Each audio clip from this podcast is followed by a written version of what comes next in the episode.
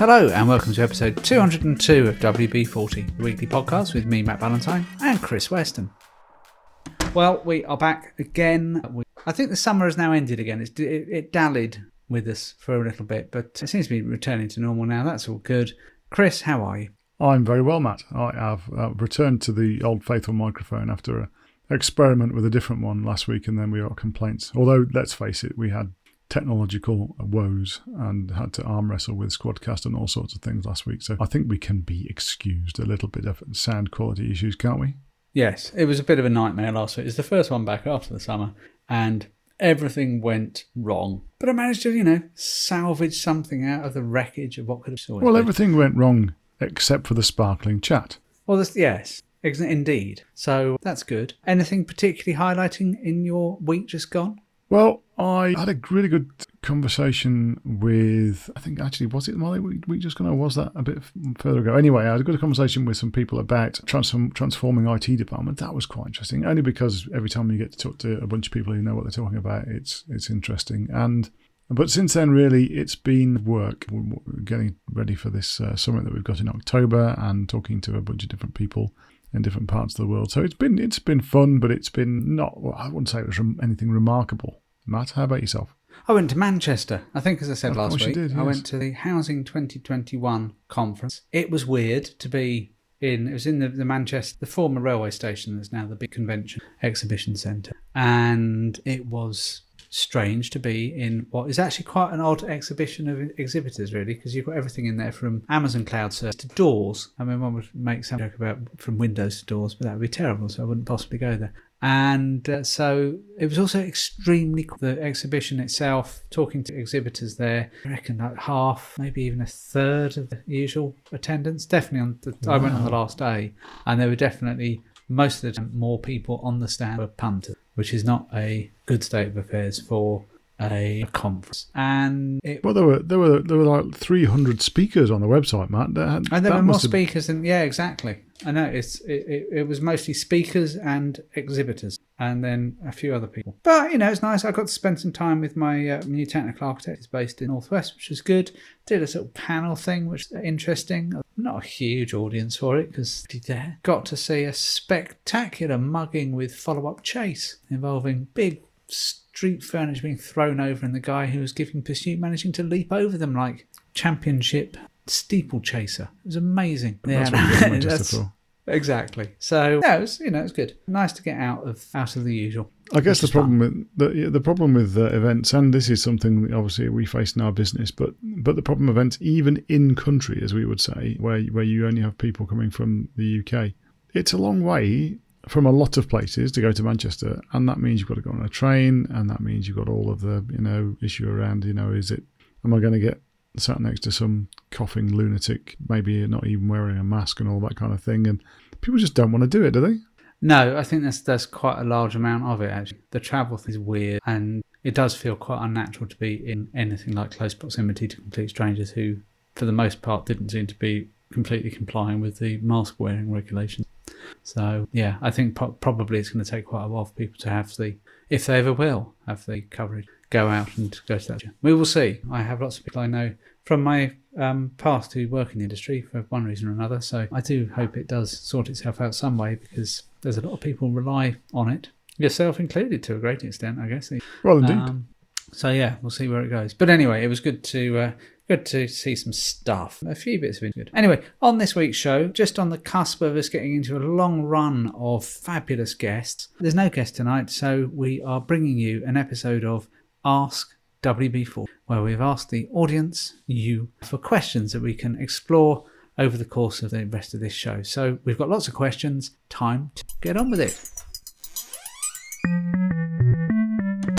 So, in no particular order, in uh, in terms of when we received these questions, or even whether we think they're a good question or not, we'll start off with this one, and it's uh, we've talked about this before, Matt. What will the longer term impact on younger people, grads, or first jobbers from the pandemic and changing working styles be? You know, how, how is that going to play out? I think before we get into the destiny of this, trying to predict the future is a mug's game. Not going to do that. One of the things about this question, though, that increasingly, and actually the panel debate last week about it came up again, is that I think it's very difficult for those of us who were socialized into the world of work in the 90s and even 2000 to conceptualize what it is to go to work out of university in 2021 and beyond because the world has changed amazingly. And so we can make a lot of presumption about the there's no way possibly these young people would be able to get to understand what it is to work. And that's based on our own experience of starting work. And for me that's nearly 30 years ago. And I can just about remember what it was like to start working. And I can also remember that I had an email account, but I wasn't allowed to send any into the internet thing because we didn't really know what that was yet. I watch my kids who will play Minecraft or various games on Roblox and have a phone going at the same time where they've got a group chat going with their mates and they're 10 and 11. They're quite adept to deal with omni channel ways of working and collaborating they're probably better at it than most people that you or I work with today. And so I think that the, the more important question here is what is it that we who don't know what it is like to start working in these more geographically dispersed ways of working. We don't know what to learn to work. How do we need to think differently about what we do to be able to help make sure that people can integrate with team, with their colleagues, with their organisation, understand and pick up the culture of the organisation, all that stuff, without there being a ongoing. That's that's the thing that I think really think. Yeah, I completely agree, actually, and and that uh, that point about kids being used to collaborating, and you know whether it's Call of Duty or Minecraft or whatever, um, collaborating with people remotely and essentially fitting into a culture of a team, learning about you know how, how to work with other people. They do that already. You're absolutely right. The question and the hand wringing did come from us who learned our working skills and styles in a different way. And it's partly about what we, because we can't conceive of how it is to not do it that way, having not, you know, having not lived through that, how are we going to effectively pass on what I will I will refer to as our wisdom, given that once you get to a certain age, you've got to you've got to refer to your wisdom. And you know, how do you pass that on? Whether it's you and and able to do it able to do it effectively if you are if you're of the belief that you can't do it unless you're you know, down the pub with somebody. So that's the that, as you say, you know, I think that that's that's going to be the question. And there's plenty of working environments where going down the pub after work was never a thing anyway. I've been thinking quite a bit about the the nature of the kind of out of town centre office environment. A lot of the discussion about people going back to the office presumed, I think, it going back to offices in city centre locations where there's the Pret a Manger and whatever. These god awful business parks where nobody is able to do anything other than go to the grotty canteen because there's nowhere else to go and that you are stuck there and you have to drive there because there's transport and then you have to park on the verge because there's not actually enough parking space for all the people who are employed there and and and and and I think God working remotely would be so much better than that surely so there's a I don't know. There's a, there's a bunch of other questions for me that are assumptive of certain types of office, certain types of environment, where actually again not that opportunity. Anyway, on with the next question. So, as a number of businesses push for a return to normal, while some recognise benefits, what can be done, if anything should be done, to maintain the increased personal autonomy many have discovered over the last?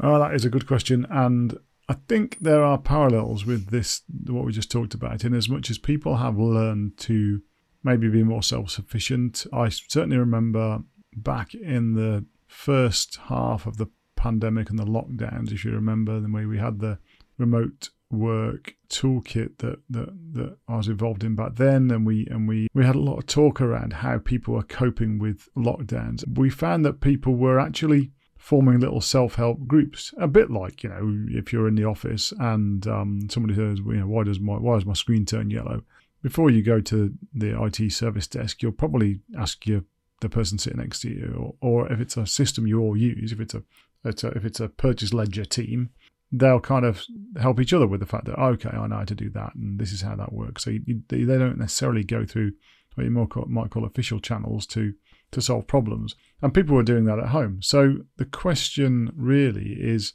those managers and support teams and all those other people that used to interact with people on a, on a certain basis when they were in the office, when they were together, do they really need to go back to that? Do they need to revert to type in now, or you know, as as as people go back to offices more regularly? Is that something that must happen? Because at the end of the day, autonomy is something that which is kind of granted and encouraged by by your manager. In my view, it's something that you should be. Yes, you can. You can kind of take. It's great to take the initiative and and uh, work autonomously. But in the end of the day, if you haven't got a manager or a or a structure that can support that, you're going to be pushing against some fairly un, uh, you know unfortunate forces. So it, can managers say, okay, I can see what's happened. I can change my management style. I didn't need to check in with that person so often, or actually, I found I did have to check in with that person more often. How am I going to manage that in future? So maybe it's more of a management question than a than a how are people you know going to increase their or or, or maintain their personal autonomy. What do you think? I do wonder the extent to which what we've done is just taken what weren't great ways of working in the office and transferred them all into Teams or Zoom. And that actually, if we want to really understand how we're able to uh, give people more autonomy, we need to understand how we need to change how we work. A lot of the working practice in organisations today actually stem back decades and decades and decades, and how many of them still are things that were generated from the ways in which offices without computers operated. I mean, even as far back as the, the, the 19th century. And, you know, the idea of meetings with minutes and agendas and the idea of the way in which distribute memos, any of these things. The, the whole idea about being able to distill everything to documents and still for many organizations that the you know the primary form of communication is a document formatted to be printed even though printing may never happen and I I just don't think we've even started to scratch the surface about how it might change how it operates to be able to get rid of some of that legacy of centuries of the ways in which offices have worked. But it will evolve, uh, won't it? Right? You know, as you say, memo. I remember, I remember once upon a time working at a place where there was a manager who was, you know, you send at least one memo a day, and of course, in order to do so, somebody would go to the photocopier and photocopy, you know, forty copies or fifty copies of this piece of paper, and then everybody would be handed this memo. Now, nobody ever, there was never a meeting, I don't think, where anybody says, right, we're going to stop memos now. It kind of happened where, where suddenly you start getting these pieces of paper and you started getting these passive aggressive emails instead. But it's an evolution and it kind of happens without you noticing often. But a lot of it is because I, I would say that no, an email is just basically the digital embodiment of a memo. Nobody ever asked whether actually is memos to communicate or email or whatever else. I mean, I think people are moaning a little less about email now because we've got far more meetings to go to, which is a massively progressive step forward. Well, that's the uh, that's the way that's the way, isn't it? You have to be busy all the time. That's that's the rule. So you know, your, your your diary will fill up.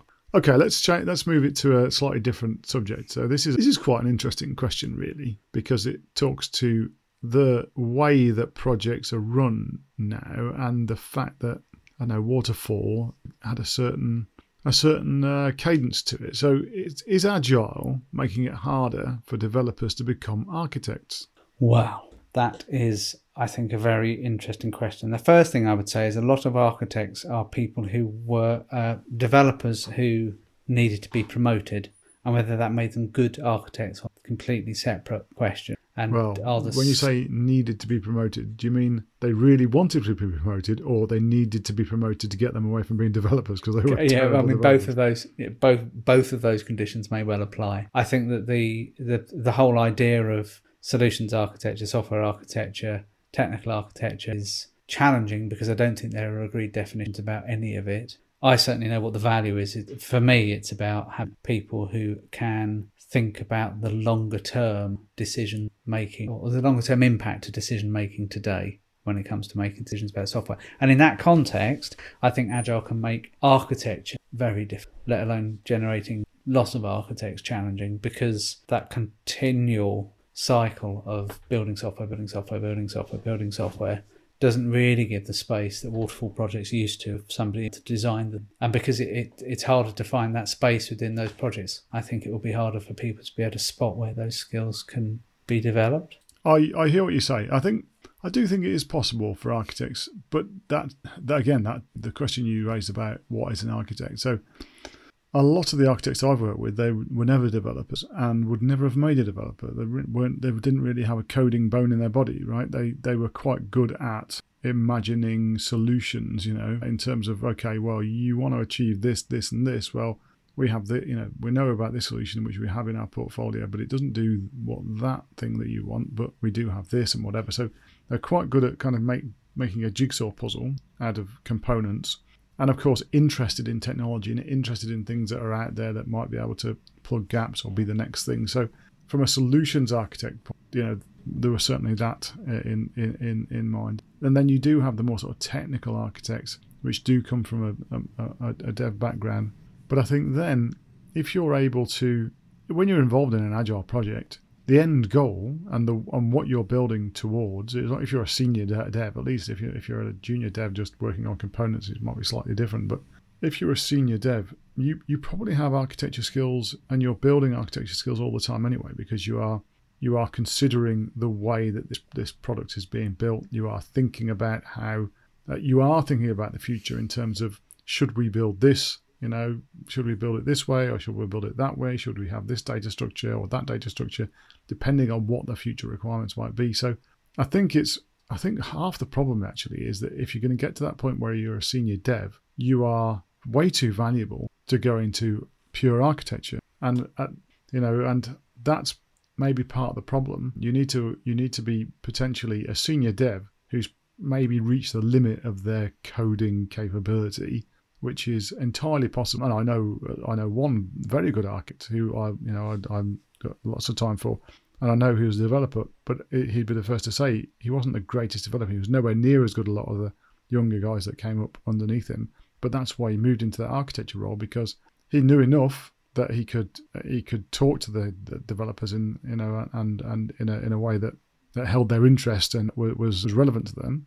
But he'd, he'd, he'd sort of taught himself and then gone on to learn more, more of those architecture skills. So I do think it's an issue, whether it's a big issue or whether architecture just has to change to match the fact that the the, the development development cycles are so much faster and the tools that we you're using the cloud native tools etc are more componentized in many ways i think i think maybe architecture will just evolve when when when it comes to that technical side the other so the other question that this brings for me, uh, which we'll just leave hanging, though, is actually for organisations of a certain size and scale, should they be focusing on just having architects rather than developers? Because if actually mostly what you're doing is integrating software of one sort or another, um, which for small to medium sized organisations is really crucial. It's often that you don't get architects until you've got a certain heft of developers. Actually, get rid of, you know, turn that around and say start by building up your architects and then work out if you need developments and gaps. And that's one of the things that I've been battling with over the last couple of years. Anyway, next question. A number of the big tech firms have uh, announced over the last few weeks they're delaying their return to the office until next year, till 2022, which will be, by that time, people have been working from home for over two years. The question is, is it fair to say this job? But yes, I think it is fair to say it's permanent in, in as much as the genie's out of the bottle, right? And the only reason it wasn't out of the bottle is because the, there were enough people who said it's just too dangerous. It's too much of, an, of a risk. I don't want to try it today. Well, maybe next week, right? And and suddenly it had to happen. And for many people, they found that they could work remotely just as effectively as as otherwise. And of course, for many development teams, in particular, you know, this has been a it was just a way of working for some time. You know, if you wanted to get on with do something, you don't sit in the office because you go into a development team office. You, you know, the last few years, what you'll probably find is most people sitting with noise cancelling headphones on, so that they're not getting disrupted. Right? They they go into the office and then and then do everything they can not to get interrupted by any. So that's kind of it is one of those genie out of the bottle moments, I think. And yes, I would say it is permanent, although of course doesn't work for everybody, doesn't work for every job, and we'll see you know some to and froing no doubt over the coming year. What do you think? Yeah, it feels like it's. I mean, nothing is permanent. I think it's a significant point of inflection, maybe. And I was just trying to think: if, have there been other examples of these kind of inflection points? These sort of a sharp change in direction in information technology. I struggle to think of any. I guess there was some stuff when Microsoft suddenly realized that security by design might be important in the mid 90s but that was kind of in the supply side of it. It feels a bit like I tell you what, and just having seen the twentieth um, anniversary of it, it feels a bit like the sort of inflection point that it, it has been a change in the same way that there was a change in the way in which airline and the air industry treated security after the events of the 11th of September 2001 and that that has maintained and sustained and that you know domestic flights in the US you used to be able to use like buses and there was a whole bunch of security has stayed with us for two decades. Some of which you could argue is theatre but but nonetheless has actually meant that that hasn't got thought about air traffic and air transport differently as a result of that. This is bigger but it's at that sort of level of it's a, a change in direction and we're not going to immediately well, let's um, move on to the next question, which is definitely related, which is what do businesses need to do to make sure the inevitable hellish hybrid meetings are as good as they can be? And you've had a, some experience of this only today, man. Only today, yes. It's an interesting question. It sort of comes back to my point earlier about our business is actually changing how they operate. The, the challenge ahead of me before this morning's workshop that I ran was that I had a group of maybe 20 people in total, and I knew about half a dozen of them weren't going to be able to come to the offices to work in the room. Uh, and one of those people was me for various complications. So I needed to be able to run a workshop. I needed to be able to bring people together because we're just at that position where you needed to do that, getting people together. But I also needed to make sure that some key people were engaged and involved in. And I knew that we couldn't get everyone to the same thing. So it was a chance to be able to just experiment with what we were able to do with technology and the ways of working and see what would happen. So the workshop we designed over uh, a couple of days, and the, the, the, crucial part was we needed to get the involvement and engagement of people who were in different physical places. We needed to make sure the people in the, the main meeting were getting the value from all being physically together and not create a sense of exclusion. So the first thing was we spent a bit of time on Friday getting the room ready and actually spending time putting whiteboards in particular places and putting stuff on the whiteboards, taking photographs of what was on the whiteboards, which enabled me to be able to then create a buzzwordy about it, uh, sort of digital twin of what was going to be in the. And then what we did was I hosted the meeting remotely. We had, in terms of the technical setup in the room, it was a largest, fairly flexible space. There was a projector and screen. We ran the session in Teams and then we had an owl conferencing you. It's a clever little thing with a 360 degree camera, picks up who's speaking, zooms to them when they're speaking in the room, and has good speak, good quality mics on. And kick the meeting off did an intro in com, showed stuff on the screen that was the digital version of the thing that was on the whiteboard behind people. There was a particular, there's two parts of it. There's one exercise that was using a visual metaphor, and the second part of it, basically a timeline to get to start identifying tasks, much more traditional projecty kind of thing. And we did the intro. I had two facilitators in the room, and then at the point at which the work started, we split into three groups, two groups in the room and the one online. The one online then we kind of disconnected from the, the physical room on Teams. And then we ran our part of the session in Miro, so using the whiteboard, sticky notes and whatever in Miro. And then at the end of each section, we come back into the whole group. We could give a kind of feedback of that part of it. I had a back channel with the two facilitators as well, so there's a couple of things that came up that they prepped me for, so that I knew what was in the feedback session. And it, as a session went, I think was no better or no worse if everybody had been in the room. It was no better or worse if everybody had been online. So that was quite a triumph, I think. I think people in, in both environments felt a sense of inclusion with it, but it involved an awful lot more planning and preparation. It involved a number of facilitators, not just one. It involved an awful lot of effort to facilitate remotely because it is just more emotionally and you know mentally draining because you don't get feedback in the same way. It wasn't bad, and it also I think was dependent on me actually knowing everybody because quite a lot of the time I need to recognize people by their voices because the owl camera thing is fine on a desk in the middle of a relatively small meeting, a table in the middle of a meeting. room. It's not quite good enough to be able to extend out to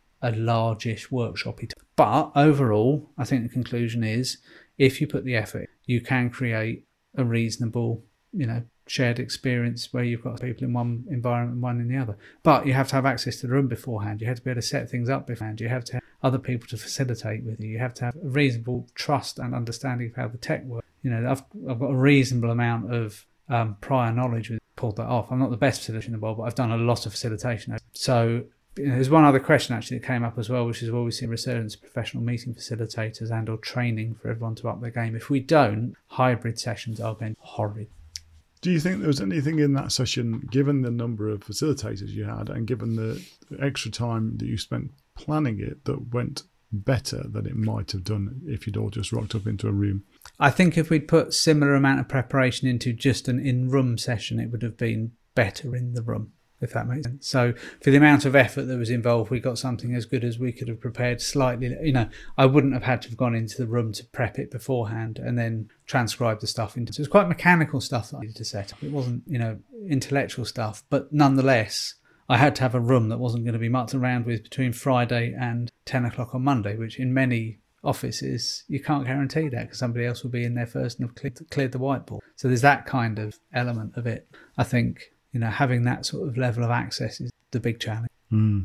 Yeah, that's it. It's it's an interesting it's an interesting one, but I think you're right. I mean, there's there is more for that. But then I guess the other on, on from the other angle that there are people that can go to those meetings that previously couldn't have gone to meetings, and that might be, be all the value might be there. Uh, yeah, absolutely. And this is the sort of session that if it had been done prior to the pandemic, the people who couldn't be, there would have been fewer people unable to come to, sorry, fewer people who weren't able to, because everybody went into the office every day. But if anybody couldn't have made it, they'd have been excluded and it just would not have worked. And we've got now, people are happy using Miro, which they wouldn't have been 24 months ago. People are happy using Teams months ago. We've invested in things like the Aldo, which we didn't have to. So there's a bunch of other stuff that's gone on. And part of it is technical, but it's also about familiarity with some of those products now as well, which is really okay. Okay, another change of direction, which is the way this particular game works. What can or should those of us working in IT and IT adjacent roles do when faced with debates around employee surveillance and performance monitoring? HR don't have a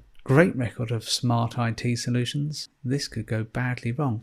Bit of a subjective opinion thrown in at the end there. But uh, what do you make of that? What what should we think? What how would should we be turning up into debates about employees? Well, look, I, guess in any uh, debate, there's always an ethical angle, isn't there? There's a, there's a there's a point where you will. So, for example, if somebody says to, to you, "Okay, we want a system that tells us that collects certain information about about people," you can say, "Well, actually, that's going to break GDPR rules, and you might, you know, and, and at the end of the day, then the company's got to make a decision whether they want to uh, abide by the law or not. But if you're still told to do it and say, "Well, don't worry about that. We'll we'll worry about GDPR. You just provide the solution," then you've got a professional. You know, it's a, it's a matter of professional pride whether you, whether you are willing to accede to that or not. But that's a legal thing, really, and and, and that so that has a certain amount of weight to it when it comes down to something which is a little bit more debatable, I guess, a bit more moot in terms of whether it's right or it's wrong, then it's then I guess the way I would look at this is as somebody in IT, one of the things you can get involved in and have a great have have a certain amount of, of credence in really, or at least you should, is is the, what are you measuring and why? Because that's that's what we do in IT. You know, we collect and we we manage data, we we process data and we we present data and we present it we, we, we do get involved in you know what's the point of this metric now are we measuring the right thing and that would be the angle that I would look at in this. If I'm asked to do things like performance monitoring and surveillance, I'd be asking, you know, what what are you going to get out of this data? Is this is this information going to change what you do? Is it going to uh, allow you to manage these people more effectively? And and go down that road. That's the because a lot of this information is there just because you can do it, and it's not necessarily something you should do just because you can. Yeah, I think uh, one of the pieces of work that we've been doing over the last few months is creating a framework for decision making about ethics to artificial intelligence and, and, and AI application services, whatever. And I think if you don't have that framework, it's more difficult. So, from a technology leadership position, one way to be kind of preempting to do work with the organisation to set up that kind of ethical framework that goes just beyond saying it's legal or it's not legal. Just because it's legal doesn't to do. I think the other thing though is actually the extent to which this is coming in without anybody even realizing. So some of the stuff that Microsoft there has been debate around and the the ability to be able to use numbers to record activity and then from that be able to derive meaning whether that meaning is meaningful or not. I think that's the bigger challenge ahead, which is actually what are we not realizing that by default is enabled that we should really be turning off. And I think there's a there's quite a, a discussion to be had there about what the vendors are doing and, and how we are making sure that we're keeping up to date with what vendors have just rolled out with it. That is a very good point. That is very okay. Let's move on, and we might be able to get this uh, WB40 into 40 minutes. You never know. We have a question about diversity and inclusivity. So it says diversity and inclusivity is talked about a lot within organizations, and sometimes this is more lip service than action. What can we do to make a difference, even if our clients or employers don't seem?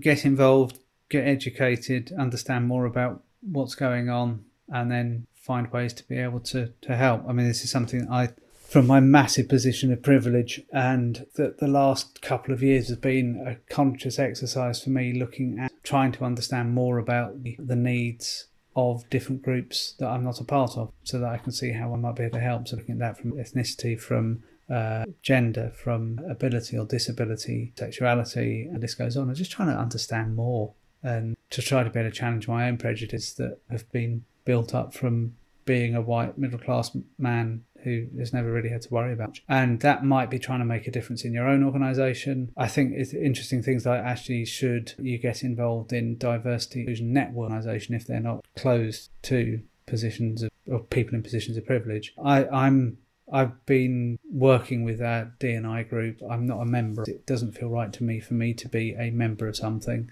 um, when I'm to a great extent part of the problem but I have been working with maturing sense of what I've been doing with things like Beyond Equality. And that's the sort of thing that I think is you can help is so charities like Beyond Equality who are doing what they can to be able to help raise awareness of issues with young men, boys and young men in school, universities, and being able to do a bit there and not take part in panels if there if there's no diversity in the panel and do what you can yeah, I think also um, there's only so much you can do if your organisation is really not interested in it. But you, what you can do is you can work with suppliers and recruiters and you know partners who are who have it as, as part of their agenda, and that will well, first of all, it supports them. It supports those partners and suppliers and etc. who might be who, who are looking at this and taking it seriously. So it gives them a confidence and it gives them some of your some of your money that you can spend with them rather than uh, a company that isn't doing it. If you're with recruiters who actively encourage having you know a diverse shortlist and things and have candidates and actively go out to to build lists of candidates that they can then uh, provide to organisations when they're recruiting. You know that that's that's part of what you can do really. I think in an organisation that isn't actively managing that itself. The other thing to look at is uh, the concept of allyship, which is um, a bit of a buzzword, but actually looking into how can you help rather than but actually hindering. Again, beyond equality, but a half day called around allyship that explores some of those ideas. So I'll put a link to that on the website at wbpodcast.com. An allied question to that last one: What actions can we take to encourage more girls to pursue a career in STEM? Well, I think first, I mean, it's it, it, it's difficult and something that I've I've been interested in, in for a while. I wonder quite what I can do to inspire young girls to get into STEM, really, because I'm not much of a role model for young girls and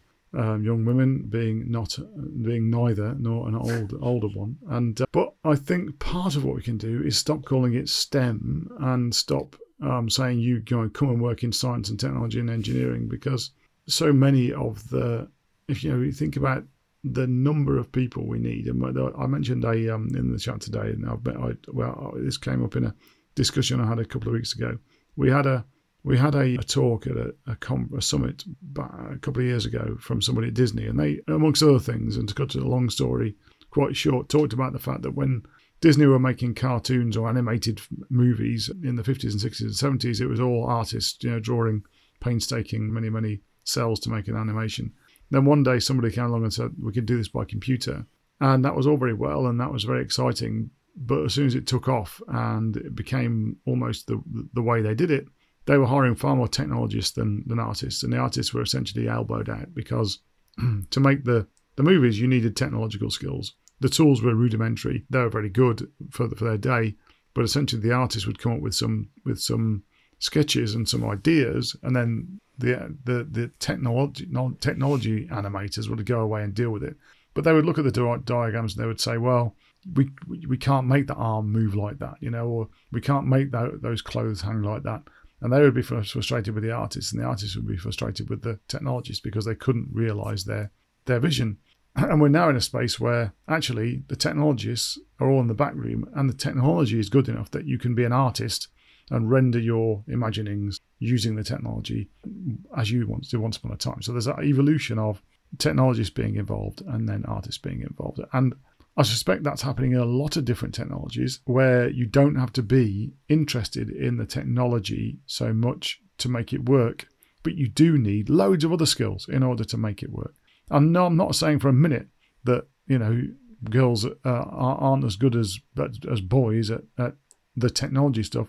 But culturally, we have a problem right now that they don't want to do it. They see it as very one dimensional and it's just not interesting to them. So we have to change that culture but in the meantime, let's think about all those other things that go on around technology that we can get people to get involved in without without them worrying about the tech.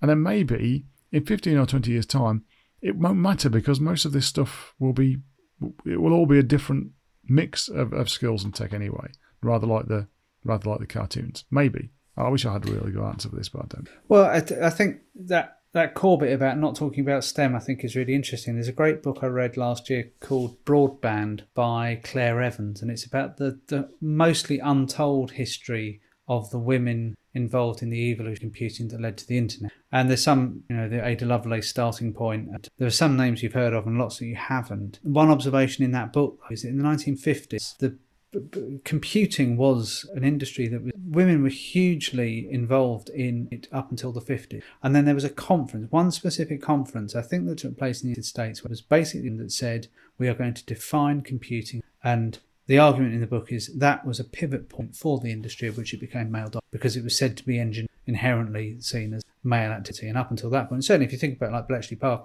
there were loads of women working on what happened there, the earliest kind of big experiments beyond the, the second. So there is something about the positioning of STEM of itself that is probably not helping. Um, and then don't even get me started on STEAM, which then boils everything else in humanity down to one letter A to be able to maintain a crap acronym, which for me is the epitome of bad thing. That's another thing. We were also asked about how does the with the all this promotion of STEM, and at the same time we're seeing funding cuts for the arts and humanities UK, and question about how important are the latter in digital stuff. Sorry that again. Sorry. it's all right. So we were also asked with all of the promotion of STEM, and yet at the moment we're seeing big cuts being made in education and the arts, social science, and humanities. What's the impact of that, and how important is that sort of stuff in the world of digital? Well, I think we've we've kind of talked about that, haven't we, a little bit, in as much as the world of of technology is turning into the world of digital, where where the technology is kind of abstracted away, and that was pretty much what I always thought digital. If you're going to come up with a definition of digital, my I thought that was it. You know, it was, it was technology that had got to the point where you didn't need to be a technologist to use it. And I think if you look at the way that things are being automated away in terms of in terms of some of the some of the, the grunt work in, in in many cases, it's those I don't know what you call them soft skills. I don't really like that phrase, but I can't think of a better phrase right now. But those those ability to use that that the ability to read a room, for example, is far more important now than it than it has it has been for a while. Simply because a computer can't read a room. I mean, a computer can barely tell you. You know, will have an idea of somebody's whether somebody's happy or sad on a picture, and it's rudimentary. Whereas human skills are more important. Now, when you once you start to accept that, then the the art of understanding human skills, all of those things, those sort of social sciences, humanities, which is essentially that. It's about understanding what what people do, why they do it, and how they do it become far more important. So I think it is something we've missed over the years, simply because there's been so much of the tech stuff to do. Now there's less of that to do. Maybe there's more room for that. What do you think? Uh, well, as as I've maybe said once or twice before, a sociologist who spent industry, absolutely. And you know, I do I do still think there's real value in that thinking actually about information technology as a social science rather than as an engineering discipline, because mostly it's about being able to put semantic meaning onto a complex world but to be able to maintain that it is complex rather than trying to make complicated things simpler. And I, I just, I mean, I, the data architect that I've appointed to work um, recently, fantastic to do this. And it's, I don't think any coincidence. He's a social scientist by background. It's about being able to classify and being able to, you know, things like librarianship is actually at the core of many of the challenges that we have at the moment. Not you know, software engineering. And they're very, very different disciplines. Well, I think a librarianship is an engineering discipline, frankly. Well, it depends how big the books are. Okay, quick, rapid fire questions towards the end. Is Clubhouse dead? Well, I don't hear anything about Clubhouse. Not that I was ever on it because it was an Apple thing. I think probably Team. Oh, it must stick in your craw to say that. And it really does, but I think out of all of this, from the the abomination that was Skype for Business. But I, I don't hear about it anymore, so maybe it is out of Zoom, Teams, Google Meet, who is the winner? Microsoft core product has, I think, probably stolen a march on everybody else. The challenge they will have, though, is how they make sure that they don't just add more and more and more to it until it becomes so unusable that people shift somewhere else. And that probably is in our podcast on the wane. Well, some are, I think. I mean, the question was asked on the with the question around commuting was was was a big um, driver for people listening to podcasts. So has that shifted? And of course, yeah. I mean, if you take away the time that people would have traditionally used to listen to podcasts, then then maybe so. Maybe there's still uh, room left for high quality broadcasting on the digital medium that like WB40 Matt. Yeah, I should think I should I should Coco. I've actually um, st- up my podcast listening because I've started running and I listen to podcasts. Yeah, well, there we go. And, and and I go out for a walk in the morning before I start work, and essentially because if I don't, I'll just you know I'll stick to my chair and, and, fuse to my chair, and and I'll listen to podcasts when I do that. So yeah, maybe we'll still make time. And we've got one more question, which is going to be anathema to at least one uh, listener of WB40. And the question, Matt, is how much cheese is too much cheese? Uh, and the answer to that, Mr. Phil Huggins, thank you for asking, is the one way to. Oh, and Christmas is coming, and we, we, we usually find out then, don't we? Absolutely. There we go. Thank you to everybody who gave us the questions. That's been a fascinating jaunt through, and uh, we'll do it again at some point soon. So that's it for this week. Thank you for joining us. We have got a week off next week, and then we start our cavalcade of guestage. Who have we got coming on the week after next, Chris? So next week we have, I think we talked about him maybe last week, a Chris Yapp, who is a distinguished member of the Midlands IT community and has worked for Microsoft. He's worked in government. He's on uh, various think tanks. He's a very, very bright guy. And we're going to talk to him about government digital and you know public service, public sector, IT, and other things too. Excellent. And then the week after that, the first week in October, can you believe it's almost October, is Olivia Gambelin, who is an expert in AI and data ethics and is actually the person we've been doing the work with recently to look at how we establish an ethical framework for decision making for new technologies. Be a good chat too. With that, um, pleasure as always, Mr. Weston. Indeed, indeed. Likewise. And we will uh, we will be back in two weeks' time, and we get into.